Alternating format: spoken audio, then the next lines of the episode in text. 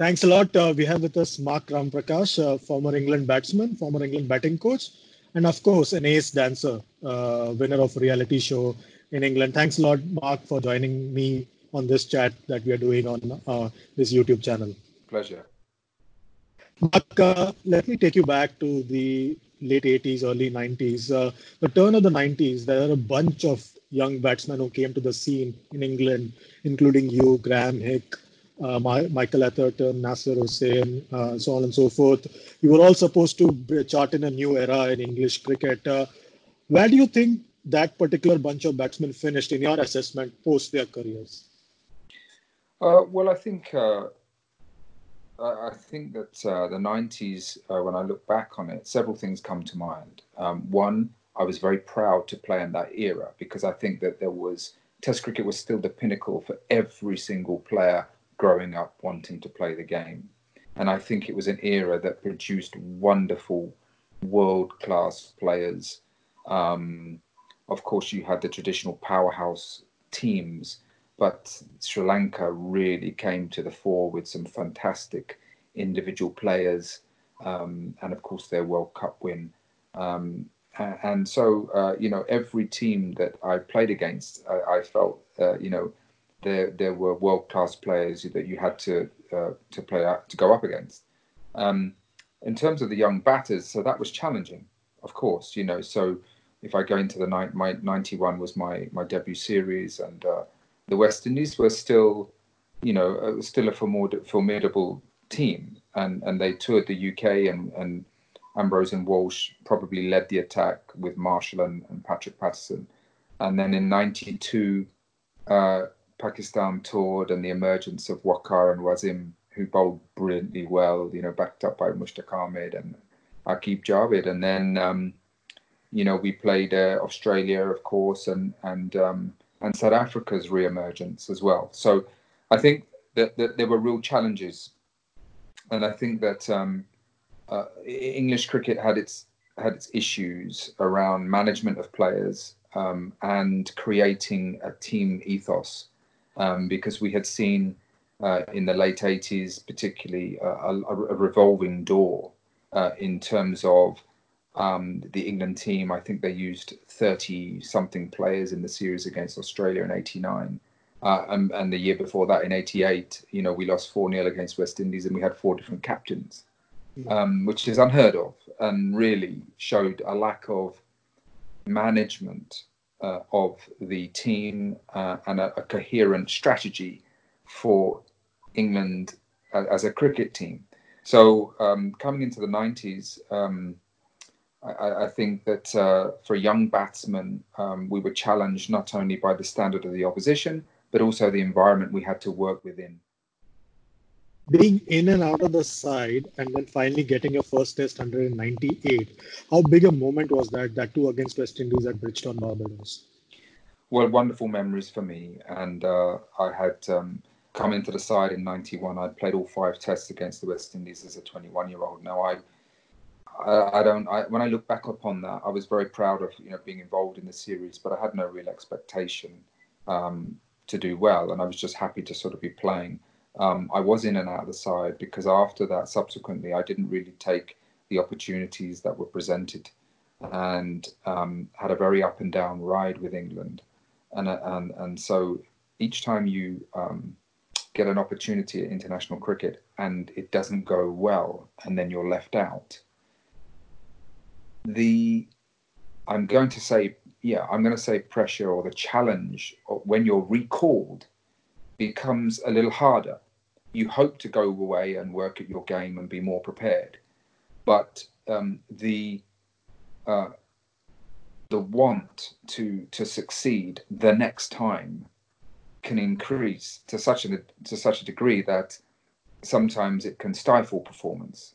Um, and so my experiences were that each time I got dropped, left out, that when I'd come back into the side, um, I was aware of how much I needed to try and um, make an impression. And for me, um, it kind of stifled my performance. I wanted it too much, if you like, and um, and so that was very difficult to deal with. And then I was in and out the side, um, and I, I, got picked for the West Indies tour in '98. Um, after I think coming in for the last test against Australia in, in, of the summer, and we, we toured the Caribbean. Uh, it was a place I was familiar with. I'd had I'd toured there four years previously. Um, I knew what the conditions were like, um, but I didn't play in the first Test match in Jamaica, uh, which was abandoned. And uh, I remember walking out in the morning of the game, and I saw Rohan Kanhai, uh, who was coaching West Indies at the time, and he said, "Oh, look, are you playing?" I said, "No." He said, "Don't worry, good one to miss." And sure enough, sure enough, um, the, the, the match lasted about an hour, I think, and uh, and then it was called off. So I didn't start the series, but I came in later and um, probably uh, played in in my uh, I played I played the match in Guyana, which is where my dad's from, which was a very proud moment. Um, so to play there, and then the following game in Barbados, the pitch was probably the best pitch of the uh, series, and um, and so happily I was managed to capitalize on on playing on a good pitch. And finally, uh, I played in numerous matches against West Indies and and really struggled. Uh, in particular, I think someone like Courtney Walsh uh, w- was very difficult. I found him very difficult, very tall, very accurate, um, and, and, sort of uh, you know he he uh, I felt was a clever bowler that. I found it very difficult to to sort of negotiate him. So finally, in, in Barbados, I managed to get one back on them. Which captain coach combination, in your view, managed you the best in the 90s? None of them.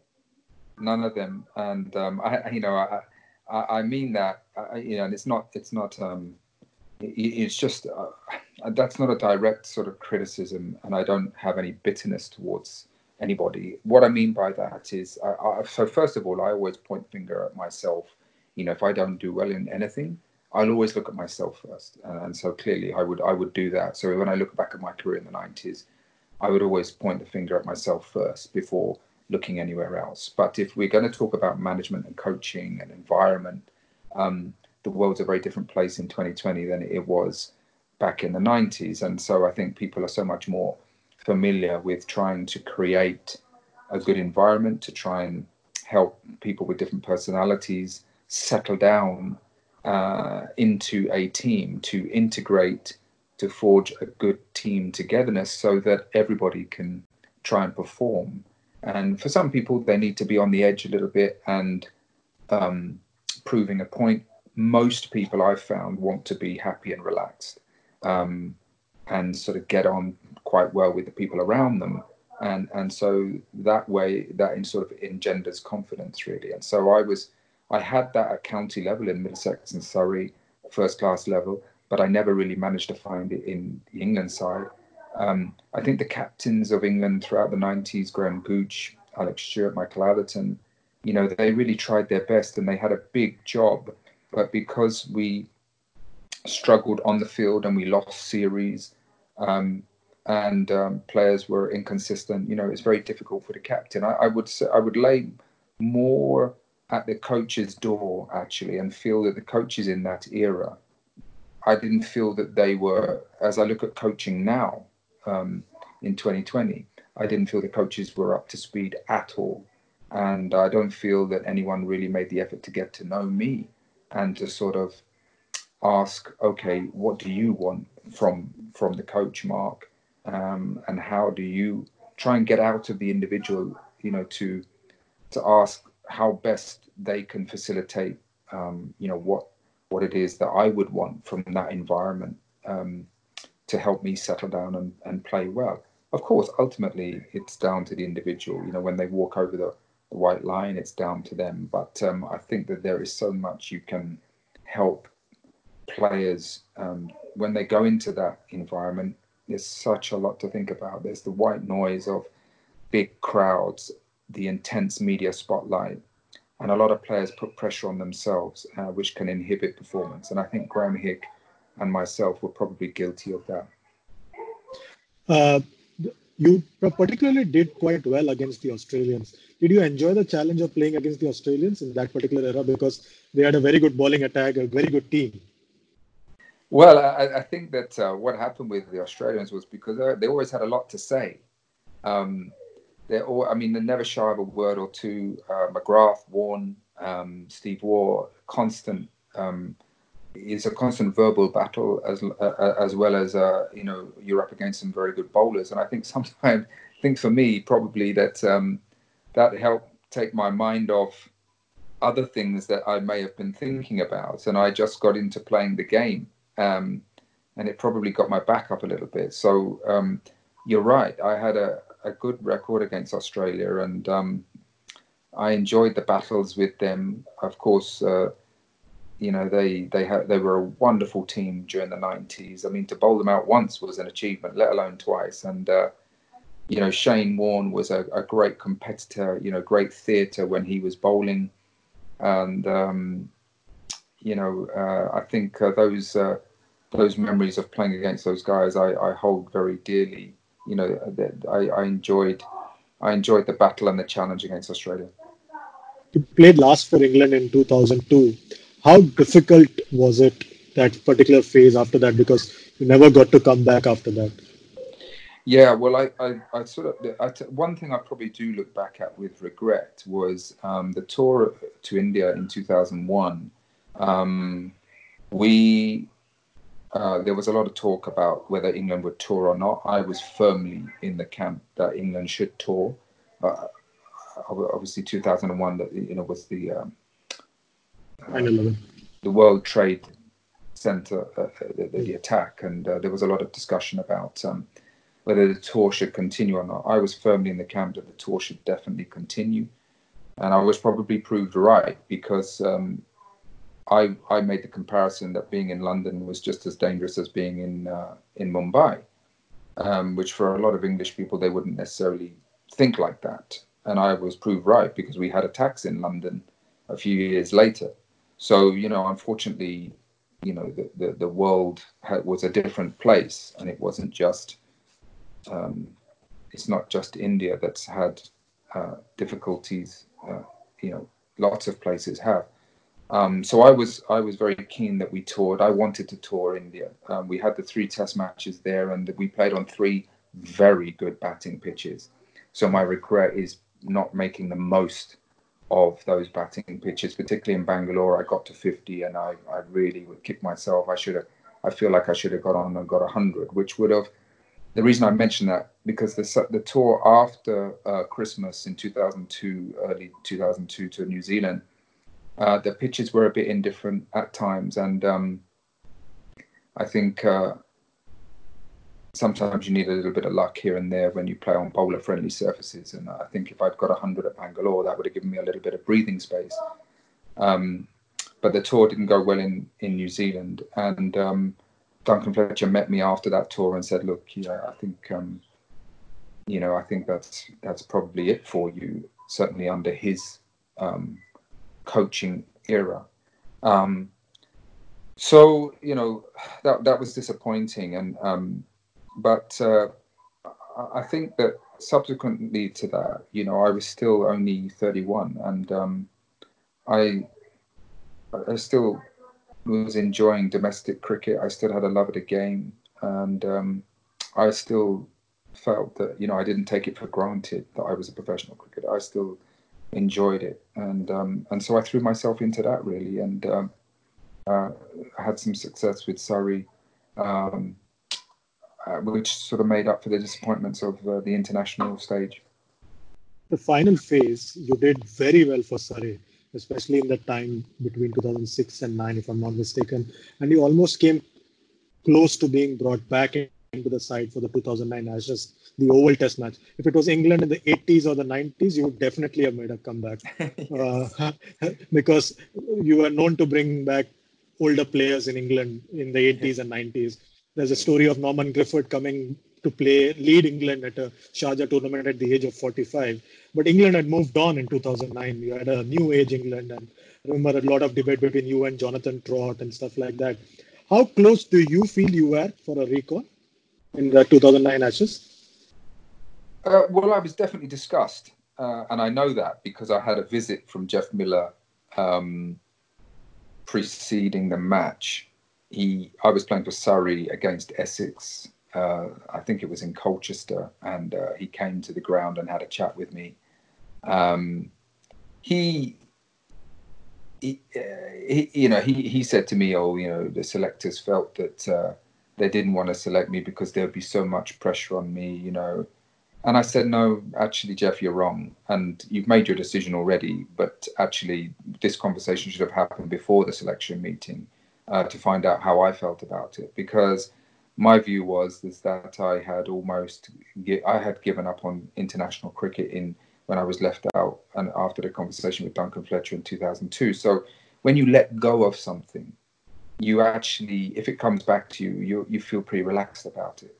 And that was definitely my attitude. There was a lot of speculation and media talk about me coming back into the side. And of course, it was against Australia at the Oval, of where I had got 100 uh, in 2001. So I felt very relaxed about it and I would have been very happy to play. Having said that, uh, England made the right decision because Jonathan Trott performed brilliantly and then went on to have an excellent international career. So I think if I had been in charge of the England team, I would have I would have made the same decision that they had made in in looking to go in a different direction with a younger person. You think that, in my view, that was a turning point in English cricket, at least in my eyes, because English cricket in the past have gone for people who perform well in county cricket, irrespective of their age. Do you think that was a turning point in the way English cricket was managed, in your view? I think personally, I feel the turning point had come earlier than that.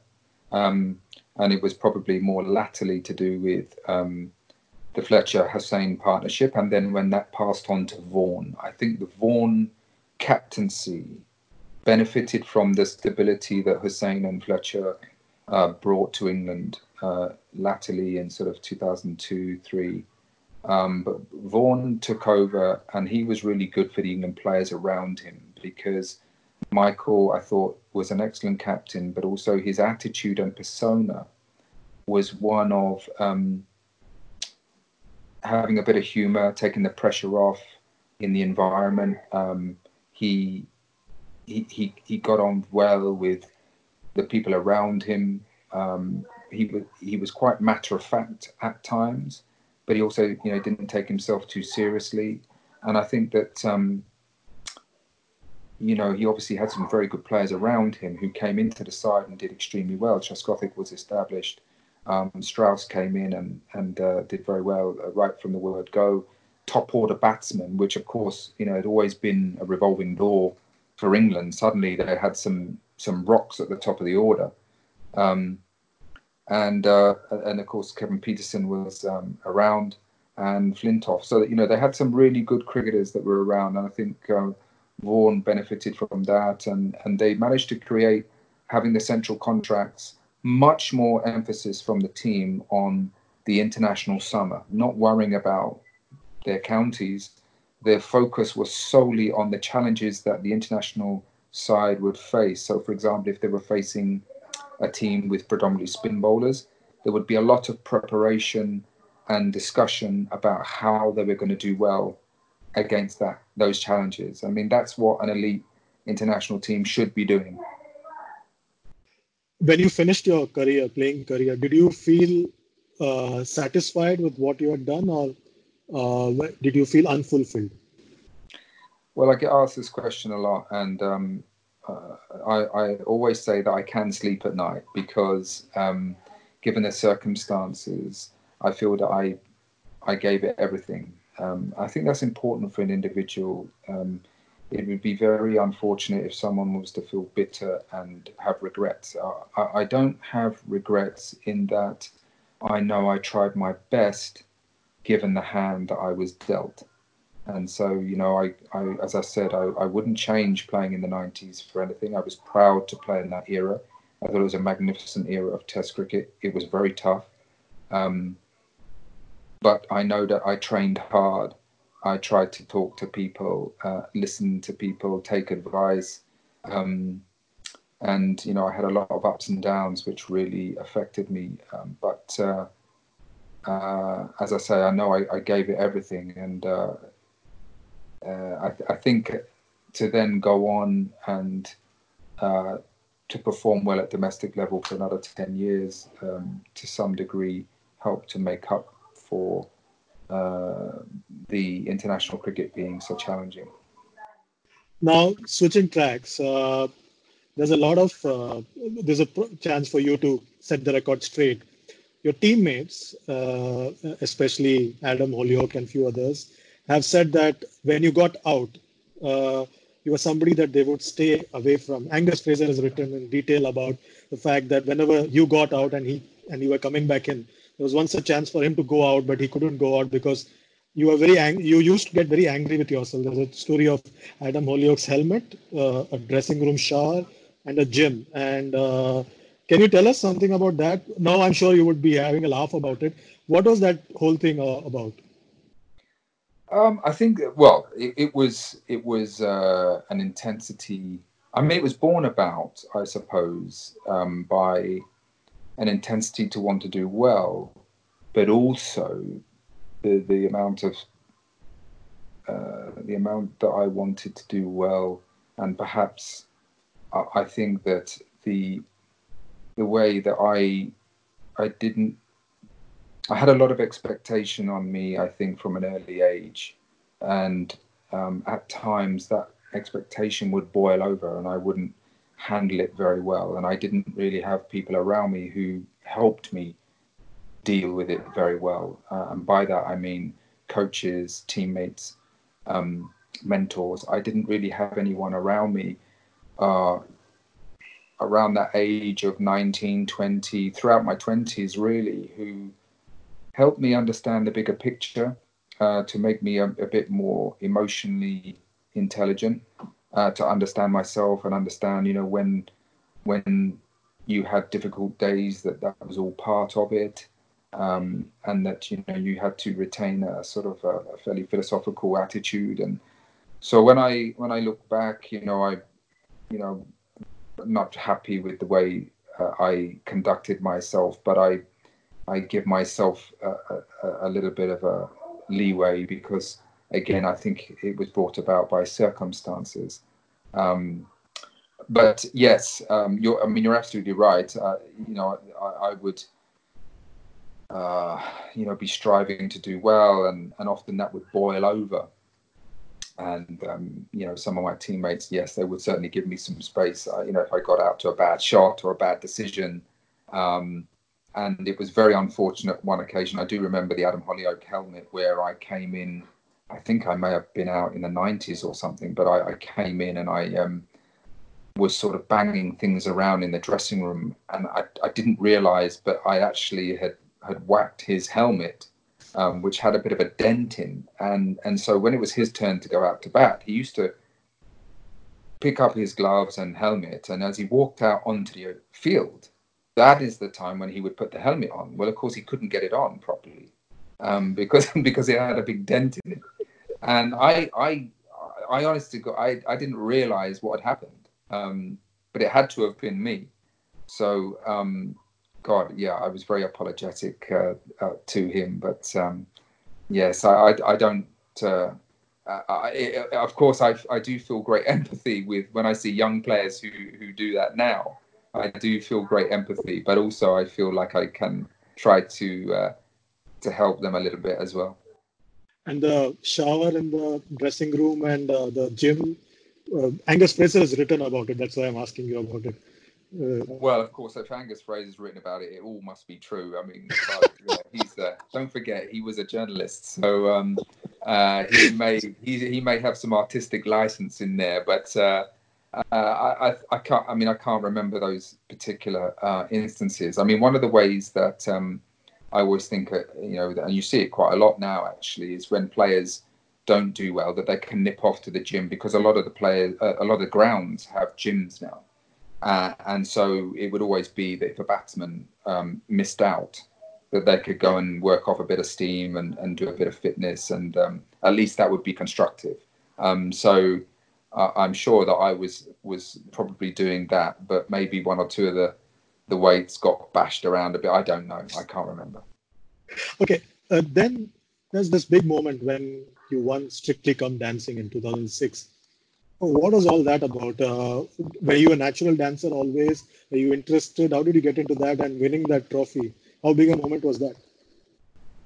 Well, you know, funny enough, you know, it was a big moment in my life. Yeah, a very big moment in my life, and um, you can argue that it was, you, it, it was even bigger than, uh, you know, I'm not say bigger than playing for England at cricket. It certainly wasn't as in my mind as big as that. But if you look in terms of the notoriety of the show and the popularity of the show, uh, Strictly Come Dancing in the UK is has a big following. So our population is about 60 million, and about 12 million people watch the final, and you're beamed into people's front room prime time on a Saturday night, and so that that is a lot bigger um, publicity than it is playing cricket for England. Um, more, much more people watch Strictly Come Dancing than watch cricket for England. So it was it was a big deal here. And now, how did I get on the show? bizarrely, an agent rang me up and said, "Look, do you fancy going on this show?" I said no, because uh, I'm an introvert. You know, it's not really, it's not really me. And um, they said, "Oh, think about it." And uh, I knew I was coming up to retirement, so in the end, I said, "Okay, I'll give it a go." I know that Darren Gough had been on the previous year, um, but he's a very, you know, he's an extrovert. He's a very different character to me, but. Um, um, in terms of, I had I had no dance uh, experience or anything like that. I had played football when I was younger. I was reasonably light on my feet, but I had no idea about dancing and certainly not choreographed dancing. Um, and um, but I was very lucky. I got paired with a lady who was um, not only a former world champion dancer, but she also had done some coaching and she was very patient and um, uh, so we we sort of developed a bit of a friendship and um, uh, you know I, I, I sort of uh, enjoyed the training. Uh, the performance days were very nerve-wracking because it's live TV so if you fall over you know everybody sees. Um, and I had to draw upon I think some of my cricket um, cricket mentality really to to um, to go out and um, you know control the nerves and and try and um, you know perform for 90 seconds uh, live in front of you know 12 million people. So who is a better dancer, you or Darren?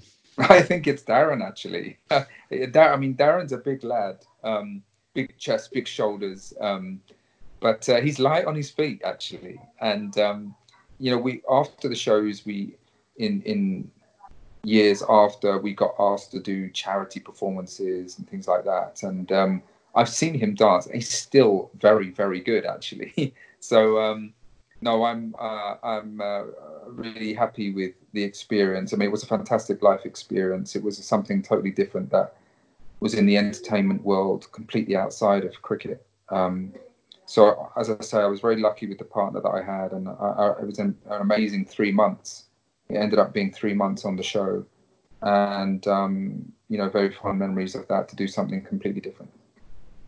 Final question: uh, Your experiences as a player, how has that helped you being the batting coach of England, and now you're getting into the big world of franchise cricket as well? How has that experience helped you? Because you've been through the similar situations. Uh, so when you're dealing with young cricketers, young batsmen, does that help you in a big way? I think all coaches are uh, influenced hugely by their own experiences. And so, yes, um, I feel like my own experiences have greatly helped me. The fact that um, I've been through so many ups and downs um, with international cricket, um, I think you really I, I, I, personally, I really tried to get to know the individuals that I was coaching, um, not not always gravitate to the ones that were doing well, but actually give so much time to the ones that are struggling and are, and are not doing so well, to try and build relationships there, trusting relationship, um, that you can have honest communication with the, with the guys, um, and ultimately ask the right questions because I, I, you know, people said to me, "Oh, are you going to tell Alastair Cook?" And I said, "No, I don't tell him anything, but I do ask him." I do ask him questions that hopefully provoke thought in the individual and that they can come up with their own answers. And I think that at international level, that's the way you tend to coach. Um, and it's by creating good discussions. Often, you know, if I use Joe Root as an example, um, he was great because he used to like talk batting, um, and sometimes, you know, the discussions between player and player are so powerful. And sometimes, as a coach, if you can help engineer those conversations, then that's good coaching. So um, I, am really happy. I really enjoyed. I had five and a half years with the England setup. You know, England uh, under 19s, England Lions, the full side. Um, I really enjoyed it working with the, uh, the best players. Um, but that was very much my coaching ethos uh, was to try and provoke thought within the player that they come up with how they want to go out and play um, and and how they want to go and play.